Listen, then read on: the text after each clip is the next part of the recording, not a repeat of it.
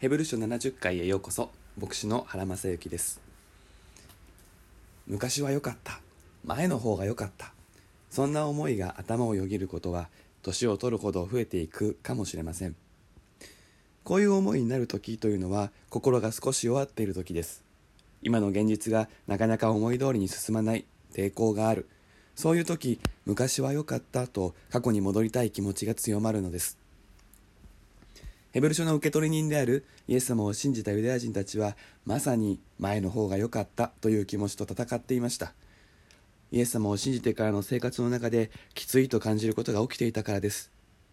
そういう時人はつい考えます。ユダヤ人たちの場合イエス様を信じる前までの生活でも誠の神様を信じていたわけです。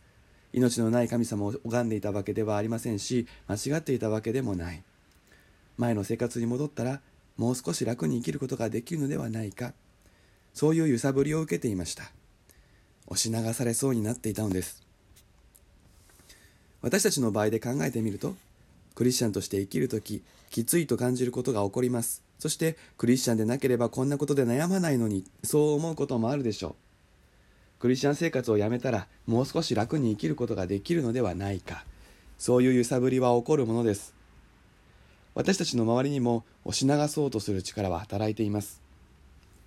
でも落ち着いて考えてみればきついこと辛いこと悩むことはどんな生活の中にも起こるわけです。ユダヤ人たちが前の生活に戻ってもある部分では楽になるかもしれませんが別のことできつい思いをすることになります。私たちがクリスチャン生活をやめる時も同じです。きついこと辛いことに遭遇すると私たちはつい自分が何か違っているからこういう目に遭うのだと考えてしまいます。でもこれは真理ではありません。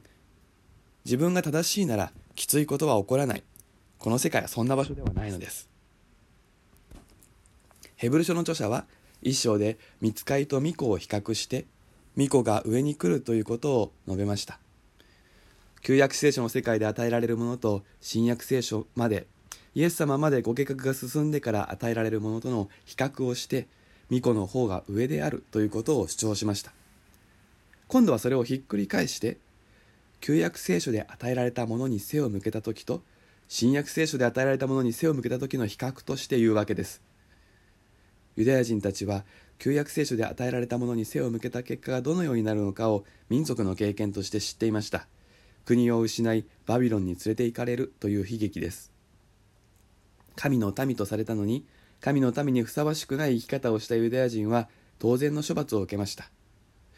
その事実に訴えかけてヘブル書の書者はユダヤ人クリスチャンにより素晴らしいものに背を向けることの危険を語るわけです。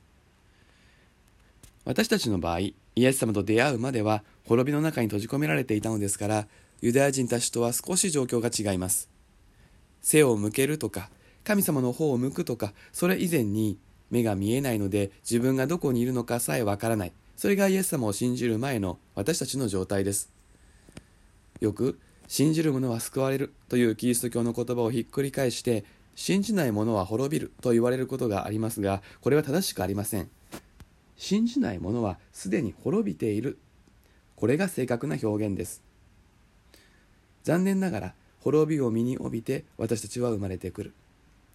そしてその状態に何の文句も言えない。これが私たちの立場です。でも神様は滅びている人間を生かしたいと思ってくださってイエス様を送ってくださったのです。この恵みを私たちは受け取ったのです。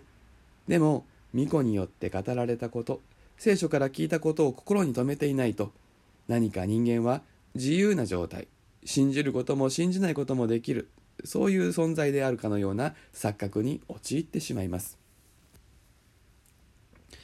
きついと思う時辛い時私たちが選ぶべき行動は聞いたことをますますしっかりと心に留めることです。ヘブル書の著者はこんなに素晴らしい救いと言います。どんだけ素晴らしいのでしょうか？それをしっかりと握ること。それこそが大切なのです。私が進学生だった頃自転車で土手を走って少し離れた駅まで行って進学校までの道のりの電車賃を節約していたことがありました。